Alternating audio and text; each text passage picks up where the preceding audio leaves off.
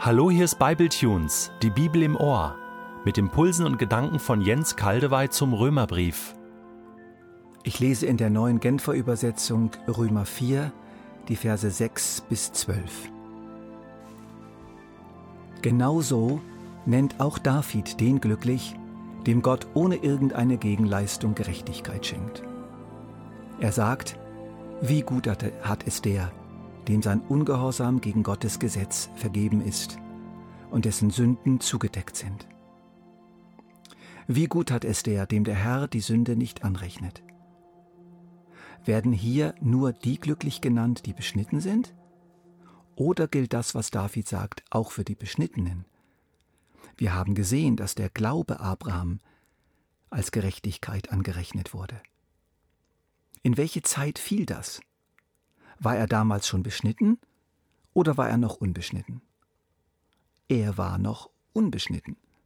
Und dass er dann beschnitten wurde, war ein äußeres Zeichen, eine Besiegelung der Tatsache, dass Gott ihm, als er noch unbeschnitten war, aufgrund seines Glaubens Gerechtigkeit zugesprochen hatte. Denn Abraham sollte der Vater all derer werden, die glauben, auch wenn sie nicht beschnitten sind, und denen darum genau wie ihm der Glaube als Gerechtigkeit angerechnet wird. Durch seine Beschneidung ist Abraham aber auch der Vater der Beschnittenen geworden, und zwar der Vater derer, die sich nicht damit begnügen, beschnitten zu sein, sondern die in seine Fußstapfen treten und dem Beispiel folgen, das er, unser Stammvater, uns durch seinen Glauben gab, noch bevor er beschnitten war. Welch eine Botschaft! Welch gute Nachricht! Gott bietet uns an, rein durch Vertrauen vor ihm gerecht dazustehen, in seinem Gericht freigesprochen zu werden. In jeder jetzigen kleinen Gerichtsverhandlung des Herzens, des Gewissens, aber auch im zukünftigen Gericht. Ohne Gesetz, ohne fromme Leistungen, ohne irgendeine andere Bedingung erfüllen zu müssen. Das geht völlig gegen den Strich des üblichen menschlichen Gerechtigkeitsempfindens. Das ist so anders, als es die Religion sonst sagt. Das ist sozusagen zu schön, um wahr zu sein. Da muss doch ein Haken bei der Sache sein. Deshalb nimmt sich Paulus wirklich Zeit, hier in Kapitel 4 die Sache ausführlich zu begründen. Das tut er mit einem Mittel, das vor allem bei den Juden in Rom gut ankommt. Er verweist auf Ereignisse und Gestalten des Alten Testaments, der Heiligen Schrift der Juden. Zunächst hatte Paulus den berühmten Abraham als Kronzeugen zitiert. Dieser hatte nämlich unglaublich großartige und menschlich unmögliche Zusagen Gottes vertrauensvoll angenommen. Wenn Gott das so sagt, dann stimmt das und ich kann mich darauf verlassen. Dieses Vertrauen, so sagte die Schrift, wurde Abraham als Gerechtigkeit angerechnet. Um dieses nüchterne Wort angerechnet nochmal etwas zu entfalten: Abrahams Vertrauen galt sozusagen als gültige Währung, die Gerechtigkeit Gottes einzukaufen, während Opfer, Einhalten von Gesetzesvorschriften und dergleichen nicht galten. Da reicht die Summe nie. Das wurde uns schon in Römer 2 und 3 erklärt.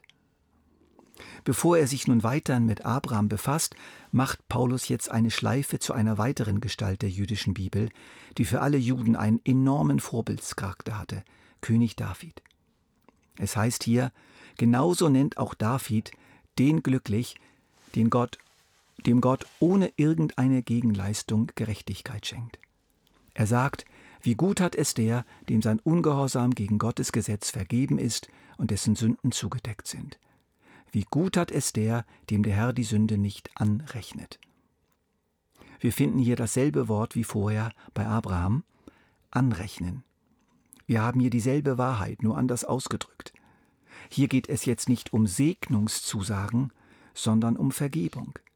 Auch ein sehr kostbares und manchmal ein sehr unwahrscheinlich erscheinendes Gut: Vertrauen auf die Vergebung Gottes. David selbst hatte ja erlebt, wie Gott ihn nach einem Ehebruch und einem Mord nicht hinrichtete, sondern ihm vergab, als er seine Sünde bekannte. Einfach vergab, obwohl doch nach dem Gesetz auf beides die Todesstrafe stand.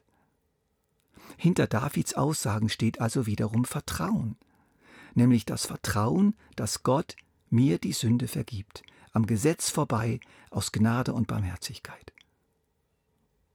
Nun kehrt Paulus zurück zu Abraham und greift eine weitere Frage auf, von der er weiß, dass sie in der römischen Gemeinde jetzt wahrscheinlich aufkommt, und zwar unter den Christen, die nicht aus dem Judentum kamen. Abraham war der Stammvater Israels. David war ein Jude. Aber was ist jetzt mit uns, den Nichtjuden? Gilt das auch für uns? Wir wollen uns jetzt als BibleTunes-Hörer voll mit dieser Frage identifizieren. Ja, Paulus, gilt das auch für uns? Es wird uns eine klare Antwort gegeben, keine Sorge.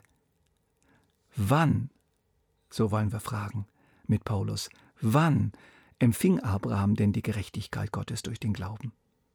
Als es noch gar kein Judentum gab, als Israel noch gar nicht existierte, als es auch noch kein Gesetz gab, als noch niemand beschnitten war, vor all dem. Die Beschneidung, nachher dann zusammen mit dem Gesetz, galt ja bei den Juden als das Bundeszeichen schlechthin, als das Zeichen einer jüdischen Identität. Aber sie wurde erst nachher eingeführt. Sie war dann nur noch ein Zeichen, eine Besiegelung der bereits vorhandenen Gerechtigkeit des Glaubens bei den Juden. Aber zwingend notwendig ist sie nicht. Es ist so etwa, wie wenn Gott gesagt hätte, euch den Juden gebe ich noch ein spezielles Zeichen hinzu, die Beschneidung. Das heißt aber nicht, dass ich das bei allen so mache. Ich werde allen, die mir wie Abraham vertrauen, gerecht machen, mit oder ohne Beschneidung. Ich möchte uns hier jetzt alle fragen, glauben wir das?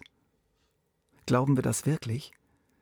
Oder spüren wir dann noch so eine leise Sorge, dass doch unser Vertrauen noch irgendwie begleitet sein müsste von einer Art Beschneidung, von einer zu erfüllenden Zusatzbedingung? Zum Beispiel, jemand, der uns die Vergebung zuspricht, muss ein ordinierter Priester sein. Oder ein Beichtvater. Oder ein bestimmtes Maß an Reue und Zerknirschung muss sein. Oder irgendwelche Bußübungen, Verzichtserklärungen, nachweislich vertiefte Frömmigkeit und so weiter. Ihr Lieben, wir müssen uns hier den Entscheidungen des Königs der Könige, des Herrn aller Welten und des obersten Währungshüters unterordnen. Die Währung des Reiches Gottes ist Vertrauen. Und jede andere Währung ist so wertlos, dass wir die erforderlichen Summen nie aufbringen werden.